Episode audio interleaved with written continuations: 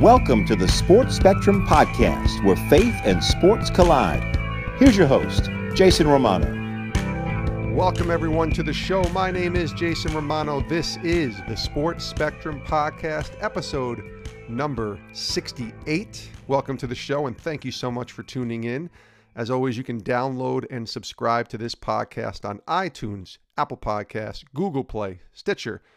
Everywhere podcasts are found, we are there, including our YouTube page. So if you go to YouTube, you will find every single Sports Spectrum podcast posted to our YouTube channel. So check that out and subscribe as well there at Sports Spectrum, right there on our YouTube page. And of course, all of our content is found at sports spectrum dot com, where you can partner with us for just thirty-six dollars. And that includes an entire year's worth of becoming a member and partnering with us and subscribing. And you get our magazine, our quarterly magazine, as well as becoming a member of our family and helping to contribute to the productions of this podcast, as well as all the content that is available at sports spectrum dot com. Today's guest may be my favorite podcast we've done yet. And the reason is because Darryl Strawberry was my childhood hero, sports hero in many ways. And I'm a, a diehard New York Mets fan. I've been a fan since nineteen eighty-three. Also, coincidentally, the year that Darryl Strawberry came into the major leagues. He was the National League Rookie of the Year that year. And that is when nine or ten-year-old Jason Romano became a gigantic New York Mets fan, mostly because of number eighteen on the Mets, Darryl Strawberry. And Darryl's going to join us on the podcast today. He, of course, played uh, a bunch of years in the majors with the Mets, almost eight years there, with the Dodgers, with the Giants. And then at the end of his career, he won a couple World Series with the New York Yankees back in New York. He is an eight-time Major League Baseball All-Star, four-time World Series champion. And as I mentioned, he is the nineteen eighty-three Rookie of the Year. He has a new book coming out called Don't Give Up on Me, Shedding Light on Addiction. And he is now currently an evangelist. He is traveling around the country, preaching the gospel of Jesus Christ to anyone who will listen.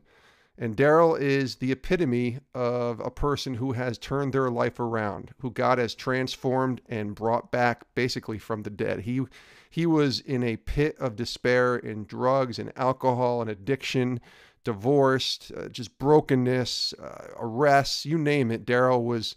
was at the bottom of the barrel, and God got a hold of him and has transformed his life. And on this podcast, this episode, we're going to hear the story of Darryl Strawberry and why that brokenness really was seated in his life from an early age with an absent father, and how he turned it around after a very successful baseball career, and what it really meant to have God kind of grab a hold of him, what it means to know Jesus, and why addiction is such a difficult thing to overcome. And I, I just hope you guys enjoy this interview and hear Darryl's heart, just his heart for people and his heart to want to serve the Lord. So without further ado, here he is, number eighteen with the New York Mets, eight-time Major League Baseball All-Star, four-time World Series champion with the Yankees and Mets. He is Darryl Strawberry.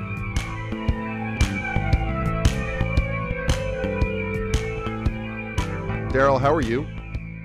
I'm doing great, Jason. Thanks for having me. Man, it's so good to talk to you, and your story is incredible, and I love what you're doing now, and we're going to talk more about sort of where your journey has taken you and what God is is doing in your life right now. But I, I want to start with the book, because you have a new book out. We're going to get to your journey, like I said, from baseball, from brokenness to freedom and all that in just a minute. But tell us why you wrote this book. It's called Don't Give Up on Me, and it's on addiction and shedding light on addiction. Tell us about the book and why you wrote it now. Well, it's important for people to understand addiction today in our society and what we're dealing with and what we're facing every day, and facing young people losing their life, and they don't really have to lose their life. Um, addiction is a, a disease just like anything else, like cancer and anything else, and you know, we do rallies for that, for cancer, and we need to start learning to do rallies for addiction. And we're really talking about the stigma. Um, the stigma of addiction is people are weak, and there there was nothing weak about me. It was an illness, and it was through brokenness. Um, and most people end up in addiction because of some type of trauma, some type of rejection, loneliness. Um, no one signs up for it. Um, it's, it's something that just happens in someone's life, and it happened in my life. I was a high-profile athlete, and there I was at a young age, uh, broken and rejected by my father, and there I was picking up marijuana at an early age and drinking at an early age, and, and then it just increased as time went by. So we need to understand that people's lives matter, no matter who they are and what they what they have done, um, and there's help. It's, the reason for writing the book was to bring about education and awareness, and once people open up the book and read it, I would challenge people to go out and get it and read it so they can understand what happens to a person. So you can see what happened to me, and then you can see the doctors uh, in, in the book writing about what happens to one and how one get affected. And and no one should ever give up on anyone, because we don't know what their life's going to turn out to be. We should learn to love them. Uh, we don't have to tolerate the madness, but love them and care for them, and just hope that um, they can get the proper help one day. And, and the most important thing with writing the book is bringing back education in America with the epidemic that we have today with opiates and heroin addiction that's sweeping across America, and, and just people are dying. Young people are dying. People, young kids are getting addicted to pills um, because of injuries and, and different things, and they O D and they're dying. It's really sad to see what's happening um, to our country.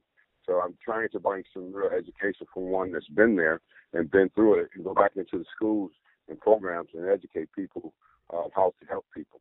And you're doing a great job with that. And we'll talk more about that in a moment, and, you know, just about addiction, because I have a lot of questions just specifically about that with you. But I want to go back a little bit. You mentioned that it was your father in certain situations at a young age to where you kind of got caught up in that drug and addicted world.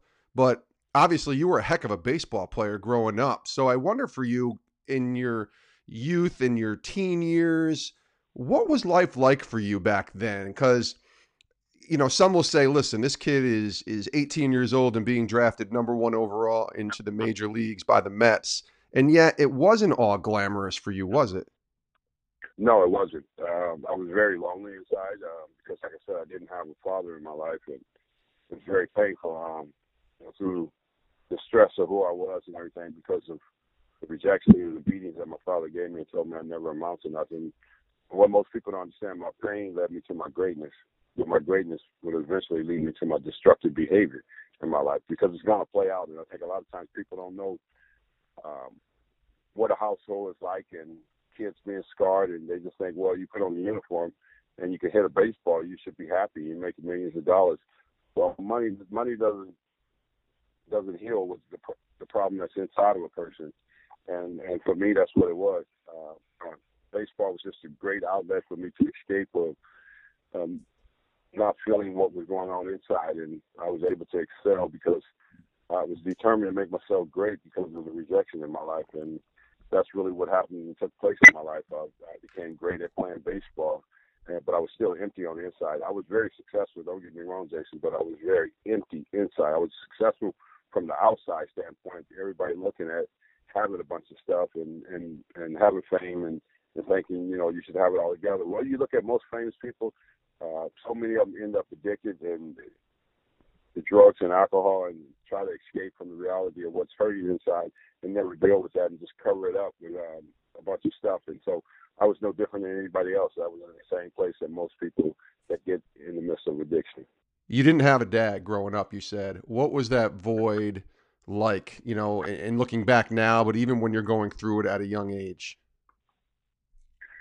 It was, it was very empty. Um, every kid that grows up and play Little League, you would think, you have a father who can watch you play and support you, but I didn't have that. I only had my mom, and it was very hard. Um, people say, well, you could just move on. Well, that's that's not the real reality of life. It's just moving on. And mm. you know that it's important to have a father in, in your life. And I remember when I was going through that that situation in my life, I, I remember when I said to myself, I used to sit on the bed and say to myself that when I grew up and have kids myself and got married and had kids myself, I would never put my hands on my kids because it would leave scars and it would leave pain inside of them. And I, I I did that. I never touched my kids because of that, because of what I experienced. So um, not having that father figure around uh, was very tough. It was very tough for me, my brothers and my sisters to be able to go through that process, and just being raised by a mom. And, you know, mom was sweet and she took care of all of us and everything. And,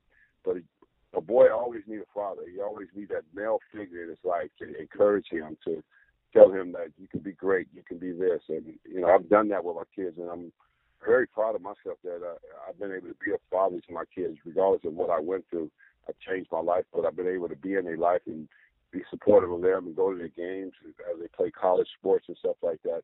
So that's very important for parents to understand that. Uh, all, all, having everything doesn't mean you have it all together. I mean, we we make we, we make it out in the society that if you have everything, you have it all together. That's a lie. Most people that have so much success, they have so much trouble and turmoil inside the house uh, that they never deal with. They just cover it up because we have uh, success and we have money to just sweep it under the rug. Where's faith for you at this age, Darryl? Like when you're fifteen, sixteen, seventeen years old, faith in Christ, is any of that, is there any kind of spirituality going on in your younger younger years? Well, not at the time, at the younger years. Uh, it wasn't. It wasn't until later. Um, of course, my mom was a strong Christian woman and following Christ. She was a prime example of what God looked like, and we saw that. But we were so far distance away of uh, uh, brokenness, which is real. And that's what we live in a society like, you know, people growing up with being broken and, and not healed. So it wasn't until my mom started walking in, in my later years uh, of faith and showing us what faith looked like. And I was an adult at the time, but I was struggling because I was struggling with the identity of who I was, uh, a Major League Baseball player, being successful. My job was to go out and win games and, and try to win championships. And that's all people thrived about and people raved about, because I got better as a baseball player each year. And but I was still at that place where, who am I? You know, I'm just putting on the uniform. Yeah, I'm being very successful, but uh, that that doesn't make me a man. That just makes me a baseball player putting the uniform on. So people, most people don't realize the importance of becoming a man and knowing what's important in life uh, overrides being just a baseball player. You were the number one overall pick, as I mentioned earlier, in nineteen eighty by the New York Mets. Expectations are high. You were so young, just eighteen years old. And then you make your major league debut in nineteen eighty-three with the Mets, and immediately you become a fan favorite. Certainly the guy interviewing you right now was one of those fan favorites, and you go on to an awesome career with the Mets. But I wonder how you look back on those early years and in remembering even your first game and sort of the emotions of coming to the big leagues and being a baseball player in New York City. It was exciting. I was very happy. I was very happy to the point of getting there and finally uh, arriving. I remember early in my career in the minor leagues, I came close to quitting, you know, playing in Lynchburg, Virginia, and I had to go through some real racial things, uh, racial slurs by fans and telling me how I wasn't that good and calling me out of my name. And it, it was tough. I came close to quitting baseball that year. Then I went to Jackson, Mississippi the next year, uh, in nineteen eighty-two, and I ended up being a Texas League M V P. And from there, I realized that I I had arrived as a baseball player. Then I went to Triple A for a month. Then I came up to the big leagues, and it was really exciting. I was really happy for my mom because she got a chance to be there and see me finally making a, a dream that come true for myself. And she was excited. I was excited about the practice plan. Um, in a place like New York, I didn't know the expectations would be so high, but they were great. Um, and I just fell into the fact that I had to fulfill these expectations because everybody always wanted more. And when you gave them so much, they wanted more. It was never enough. And playing in New York, you had to deal with media and everything and the notoriety and becoming a young star at an early age. So messing with a last place team, and here I was coming in and sort of change the face of the match, and, and I got a chance to play at such a high level. I will always be grateful for that. It was, it was an exciting time for me to play uh, Major League Baseball in a city like New York, and I'm always grateful that I had a chance to play in New York, because New York really made me grow up and become uh, a person. It didn't make me a man, but it made me become a person and learn that this life is fast and this life is different, and there's going to be a lot of temptations, a lot of pressure. But I always kept my focus on uh, the game of being, being a player and doing what I did best, and that's performing at the highest level that I could and becoming the player that I became. Yeah, and you were one of the best the Mets have ever seen, still hold the home run record mark for the New York Mets. But, you know, as great as things seem on the field, and certainly from a fan's perspective, you know, watching the Mets, I'm not seeing sort of all of the things that you're going through on a daily basis behind the scenes. And so I wonder, because even in the midst of this dominant stretch on the field for you in the prime of your career, the eighty-six Mets, you know, revered, one of the great Mets teams, one of the great baseball teams of all time. And yet there's still so much going on off the field for you. So can you take us there and give us a, a glimpse on playing in New York and, and being so revered from a, from a baseball perspective, but sort of the things going on behind the scenes that aren't so glamorous? Yeah, the baseball perspective was great, you know, because I was, like I said, I was a baseball player, and I, I knew stepping between the lines, I needed to get it done because there was so much expected out of me. And I liked, I liked the fact that it was expected out of me because I had the talent and I knew how to rise to the occasion and perform.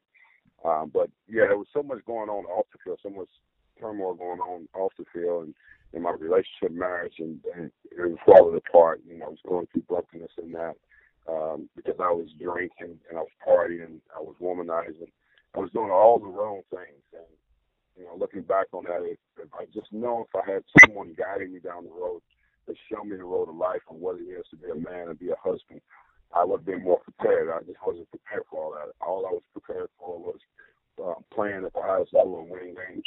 Um, And sometimes I think people don't realize the importance of preparing a person for the off the field of his life and who he is in order to separate and take off the uniform. I didn't learn that until later on in my life, how to take off the uniform. That was because of my wife, Tracy. But for a long time, you know, my identity was in my uniform and the success happened, and it wasn't in uh, the purpose of my life. And, and I struggled with that for a very long time, Jason. And I'm quite sure a lot of people in life struggle with identifying themselves, who they are, um, and don't really know what's the main reason why we're here and what we're here for. And, and I didn't know that. I just I just knew that I had a job to do. Um, the expectations are there, the media and fans and the expectations are there from them, and also the organization. So, you know, off the field, um, my whole life was just on fire um, because I was just so lost in doing whatever I wanted to do, because you think you're a man because you you, you arrived at this career, uh, you're very successful, making millions of dollars, and you're taking care of your family. Well, that's what you're supposed to do. And I think a lot of times you, most people think you should become a man because of that, and you don't become a man because of that. And for me, I, I struggled with that for a very long time off the field. Was it hard to, I mean, you talk about temptations, right? And and, and when you're at the the height of your career and you're an all-star and you're a World Series champion, you're basically being given the city. You can have whatever you want, and people are giving, giving, giving, and nobody's pouring into you, though. It's just these uh, sort of enabling, right, of being a celebrity and being allowed to go places and, you know, you know, give things. What is, how is that world from when you look back at it now and what it was like, and just sort of how how really destructive and crazy it is and backwards it is for, for a lot of people? Tell us about that. Well, it's the worst thing that could really happen, you know, becoming a celebrity and, and not equipped. You know, that life, will, it will completely drown you um, because the temptations of everything is right at your hand. Girls, drink, um, nightclubs, uh, whatever you want, drinking, partying, drugs, whatever you want to do. Um, it's, it's right in front of you. And no one ever tells you, Uh, no, no one ever tells you, no, you shouldn't do that. Everyone just kind of laughs and hangs with you and say, you know, you can do whatever you want because you're Darryl Strawberry. You're, you're, you're number eighteen for the New York Mets. I mean, you're winning ball games. Of course, mm-hmm. I'm winning ball games with my performance, but I'm also losing that life. And no one ever really wants to talk about the losing part of your life until until you're, until you're drowning. Then everybody everybody runs when you're drowning, and everybody says, well, we should have helped. And nobody really helps you when you're going through it because they think, you know, they, they think this is just the way life should be. And it's unfortunate that it happens that way with so many athletes and so many celebrities in Hollywood. They get get lost and they get lost in the life of, of, of having fun and, and not uh, knowing who they are. And it's real. Uh, when I look back on it, um, I don't even see that person today, but I, when I look back on it and I, and I think about it, I think about how how how lost I really was. Um, I was very successful at what I was doing on the field, but I was lost in life. And um, I always think if I could do it all over again, I know what I know today, um, I could have been a different person and uh, more than uh, a better player and taking better care of myself. I mean, I didn't take real good care of myself like I should have. I didn't know how good I was. And I went out every night and having fun and just partying, you know, and coming to the ballpark, hitting home runs like it was nothing. So I could have just imagined if I had a clear head and knowing how good I was, you know, what what kind of player I really could have been at the height of my career.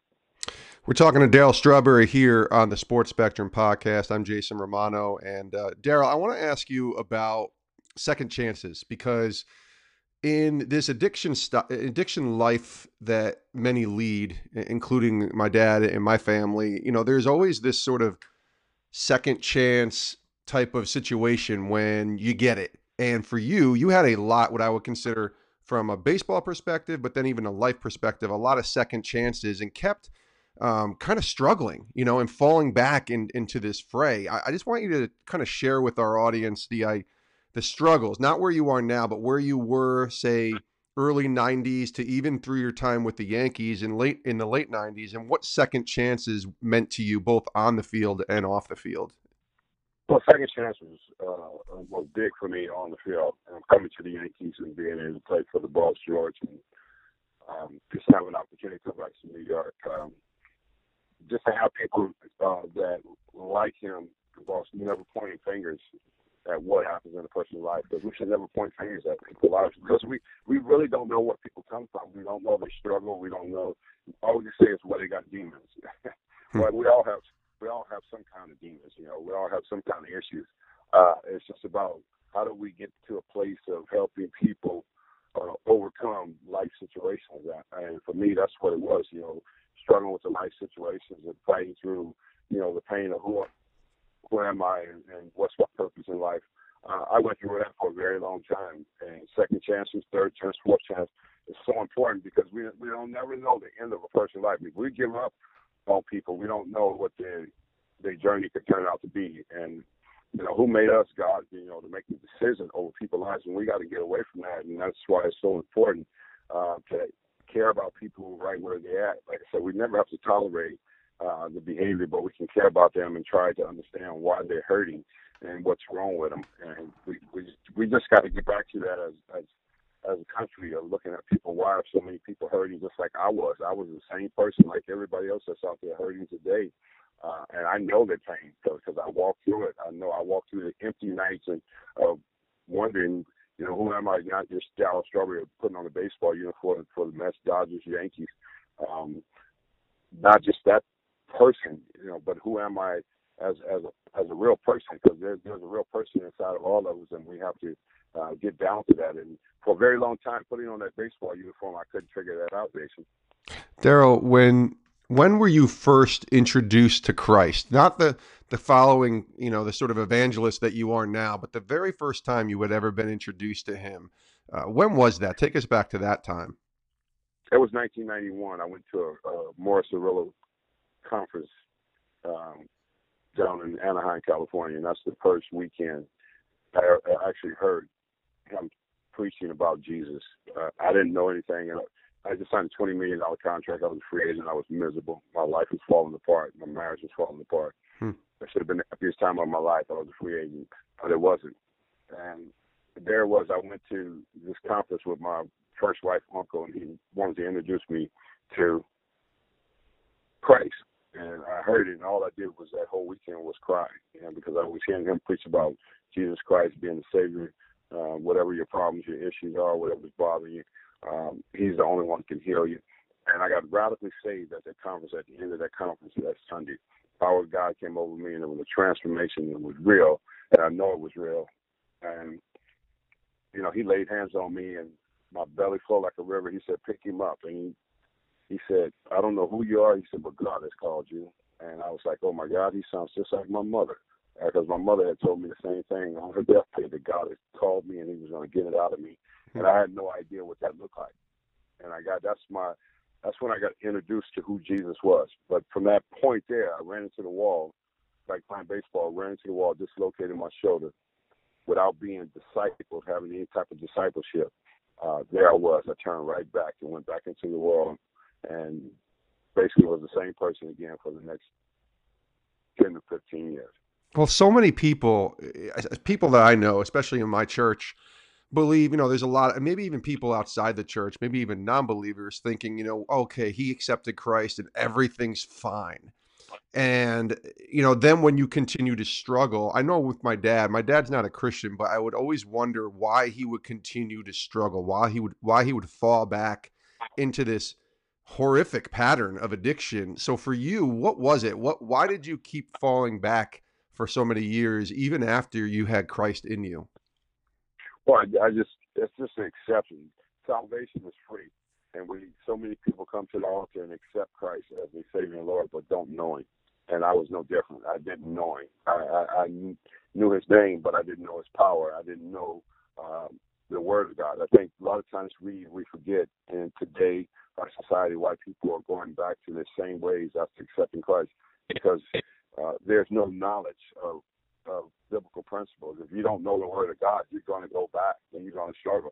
I mean, it's hard enough even knowing the Word of God and dealing in life situations, but you take one that doesn't know the Word of God, um, he's going to go back to the familiar, because that's what the enemy does. The enemy comes to steal that seed immediately so that you do not get empowered with wisdom and knowledge from the Word of God. And, and that's what it was for me. Discipleship is so important. It's so important that people uh, understand um, getting getting people to know the Word of God, not just talking about it, because we can all talk about it, but if it's not down inside of us, we've never been educated about us, we can never get to victory.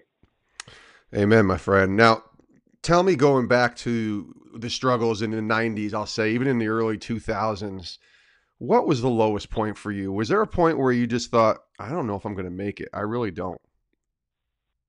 Well, there was a lot of low points. You know, after being affected with cancer twice and losing my left kidney in my second surgery, I thought, you know, from that point, my mom died at an early age, and I thought, well, you know, I may be doomed for that too, because she died at an early age, and that was a real struggle. And, and addiction was right there with me in the midst of that.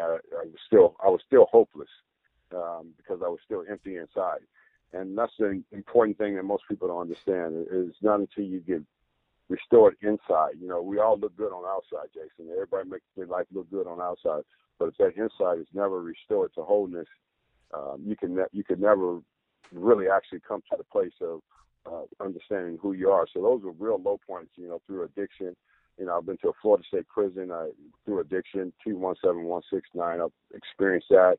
Mm. Uh, but all that all that I look at is God was doing for me what I couldn't do for myself. He was still saving me. He was still protecting me. He still had his hand over my life. Even at the bottom of, of, of drug drug use, you know, smoking crack, shooting dope, um, even places being lost, and uh, for years and years, you know, after baseball and stuff like that. And it wasn't until um, God brought in, God interceded in my life, and he brought my wife, Tracy, who was my girlfriend at the time, and she was the one that really led me back to, you know, to finding my way and everything, even with the struggle of her pulling me out of dope houses and stuff and saying God had a plan for me. Uh, I couldn't see it, uh, but she saw it, and you know, I was, like I said, I, you always got to be grateful that you know God's always going to be. God is never going to change what He's doing. He's always going to use people to help people, and that's what we're here for. And she was a helping hand for me, who led me back after all these downfalls and struggles and want want to be dead. Uh, there it was. God used her to bring, lift me back up, and bring me to Him.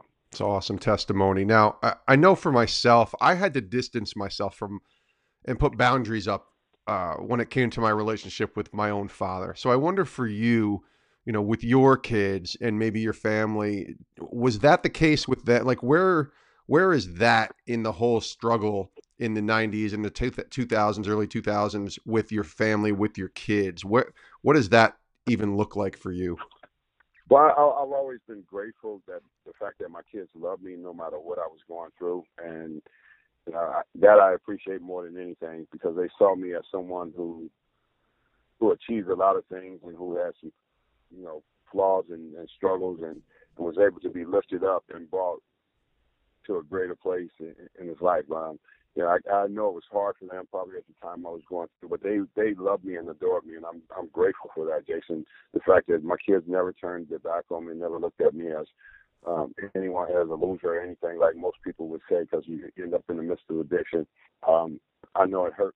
It had to hurt them. They see, to see their father go through so much, and you know, I, I know it hurt me to see me uh, take them through so much as kids. But I, I think it just strengthened our relationship. It made us uh, grow into a, a greater place. Uh, uh, appreciation for people. My kids are just like me. They appreciate people. They care about people, and they want to help people in any kind of way because they saw their dad struggle. I want to talk about trust um, because after you begin to get sober and get treatment, you get serious about sobriety, you get serious about Christ. Was there a, still a struggle for you to earn that trust back to to those closest to you? Well, it's always going to be a, a struggle, and they just have to see you walk forward and keep walking forward, and not really talking about it because I really never talked about, you know, my life being changed. I just went into changing my life, and I think that was the most important thing uh, for my family and my kids' sake, uh, just them to see me live it each day. And since day to day, you know, they they they see me continue to live it. I never really uh, preached to them or anybody else, and I think I it was a lot of friends, you know, who, who couldn't trust, a lot of teammates, you know, who questioned the fact that I was changing. And they said, yeah, well, let's see how long this is going to last. And I never said anything. I just kept moving forward and kept doing what I was supposed to do. And, and I'm, I'm grateful for the fact that, you know, I kept my focus on my purpose. And when you can keep your focus on your purpose and not worry about what everybody else has to say, trust will be built back in. And that's what happened to me. I, trust started to come back into people's lives, and And and people started to be more grateful for the fact that I I had turned my life around, and I, I never sat around and bragged about it. I just kind of lived it, and I think that's the most uh, most important example anyone can give is, is learn to live it and not talk about it. When we first met, this was two thousand nine during our when I was working at E S P N. You had come, you were promoting your book, and we talked a lot that day about a lot of different things, including your faith in Christ. So I wonder at that time, because you were doing so well then too, and you've continued to do well, when was that moment where you started to really, truly discover your purpose? Well, it was, it, I mean, I knew it was a purpose. I just had to continue to grow. I think studying the Word of God, I think this is the only way one will be able to grow and really find out his purpose, because God's going to speak through his Word. Uh, yeah, he's going to speak through people to help you, but he's going to speak through his Word to train you up. So I realized the importance of watching my wife, Tracy, study God's Word like she did day after day after day. And I was wondering, why did she have so much understanding and wisdom and knowledge and joy? And God had spoke to me and clearly said, well, she spends time in my Word. So that's what I needed to do. I needed to separate myself from all the worldly things, all the friends, and I needed to start saturating myself in, into the Word of God.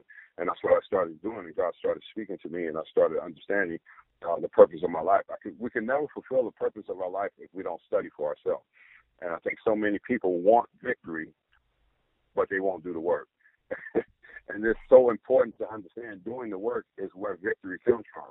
Uh, and that's when I realized um, myself uh, started to grow into who I was, because I started doing the work with God, and God started to speak to me, and God started to show me uh, why he created me. And then I started to fall into the purpose and the understanding of who I am now. It's not who I am when I was playing baseball and, and, and hitting home runs and what I did and all that. All that was great. I accomplished that from a worldly standpoint. But from a kingdom standpoint, I needed to start accomplishing real things that's everlasting, that's not going to fade away. And once I got into the, the Bible, I never got, never looked back. I, I continued to eat the Word of God. I eat it all the time, and and to be able to grow into what God has set in front of me to do for his kingdom.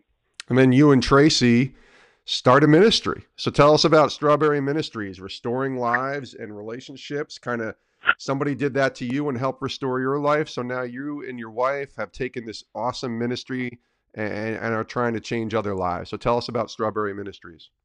Strawberry Ministries is, is, is a very powerful ministry about uh, restoration, you know, restoring lives. You know, I always say um, Jesus came to rescue, redeem, and restore you. And that's what people need to know. He just didn't do it for me, Tracy, and others. He will do it for others, too, that are struggling, or whatever bondage they're in, whatever chains they have. He's already completed completed it for them. So, and we started our ministry. We believe that God had called us for this ministry to bring hope, hopeless world that would be in the midst of an uh, epidemic of, of, of addiction, where the enemy will sweep across and make people's lives believe that their life don't matter. And we know he's alive because we've seen God restore us from that. So he has given us the opportunity and platform to go use that to bring the lost in and to educate them. But uh, the Bible talks about it, how my people perish because of lack of knowledge.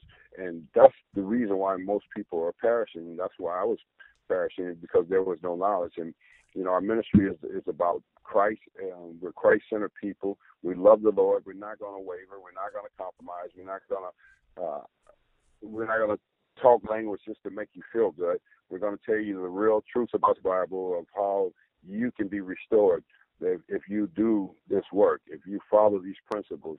And uh, I think it's important that we get back to, you know, people following uh, the biblical principles, Jason. Uh, uh, everybody wants everybody wants victory. Everybody wants to feel good. But then one thing people don't understand: the enemy is powerful, and if you and if you're not if you're not in tune with God's word and living it out day to day, he's going to defeat you. And and that's what our ministry is about, to encourage people that you can be, Christians need to be living a victorious life. I'm not talking about money-wise and success. I'm talking about wholeness inside. Victorious is where the joy of the Lord is your strength. You wake up every day no matter what's going on. You know, if the house burned up, if we lose everything, it don't matter. We love God, and that's what we're trying to raise people up to understand. Well, not only are you, and that's awesome, and not only is the ministry doing so well, but my brother, you're a pastor, you're an evangelist now, which is just insane for me as a guy who rooted for you so much as a kid, but now as a as a believer and a guy in ministry himself. And I'm seeing Darryl Strawberry on his Instagram page of all places, and he's traveling everywhere and he's sharing the gospel to every person that would listen. Heck, you were on Jimmy Fallon recently talking about Jesus. I mean, God is opening up doors for you. And I'm just really excited for you, my friend, about being an evangelist. Tell us about why that's so important right now, about traveling the world, really, and telling people about the Lord. Well, it, it, it's exciting, but it's such a privilege, you know, to work for the Lord. I think most people think, uh, they look at society and they want all these other things, and they think all these other things are going to make them happy. But it's such an honor to be able to work for the Lord and be an evangelist and travel and, and preach the gospel. Um, I I didn't sign up for this, Jason, but the Lord, the Lord signed me up for it. And yep. after, after diving in and staying with God and, and not going back anymore, uh, and this is what he gives you. He gives you his gift. Um, he gives you his gift to speak life, and the word brings life. Uh, the, the word liberates. And I think people don't understand about the power of, of, of, the, of the Bible. I think they look at it and think, well, it's just a book. Oh, it's just a bunch of stories. Yeah, it's a bunch of stories with a bunch of broken people that God used for his glory. And we are we have the same opportunity here to do the same thing as people, as people because that's who he's going to use. He's going to use people that are willing to lay down their ego, people willing to say yes, people willing to enter in and, and, and, and go and, and speak life into others, because we're looking at the crisis and the dying, and, and, the, and, and the depth of uh, darkness that we're living in. And if people are not bold to speak Christ and they're afraid and intimidated, God's not going to use you. God's going to use those that are bold, that don't really care about what people are going to say, because they're going to talk anyway. They, guess what, Jason? They was talking when I was a heathen. Hmm. Now they're talking because I love Jesus. They're going to talk about you anyway. And then when you're dead and gone, they're not going to talk about you anymore because you're no longer here. So you might as well make the best out of your time that you have here working for the Lord and helping others and leading them. Billy Graham was a prime example of, of what a great evangelist is.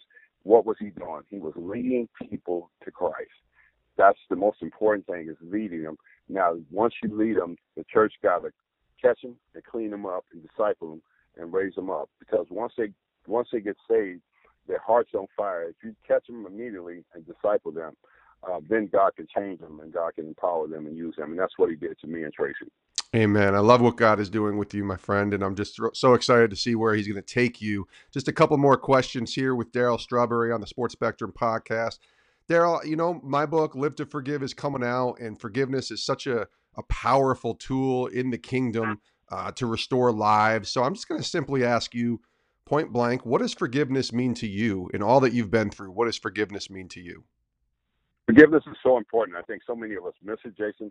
We think forgiveness when we when we looking at someone else and we ask them forgiveness, it's about them. Forgiveness is not about that person. Forgiveness is for you so you can be healed when you ask for forgiveness. And we we all in our life, I don't care who you are, need to go back and ask someone to forgive us. And if we do, we will receive the free gift of freedom, because what happens is Christ frees you when you forgive.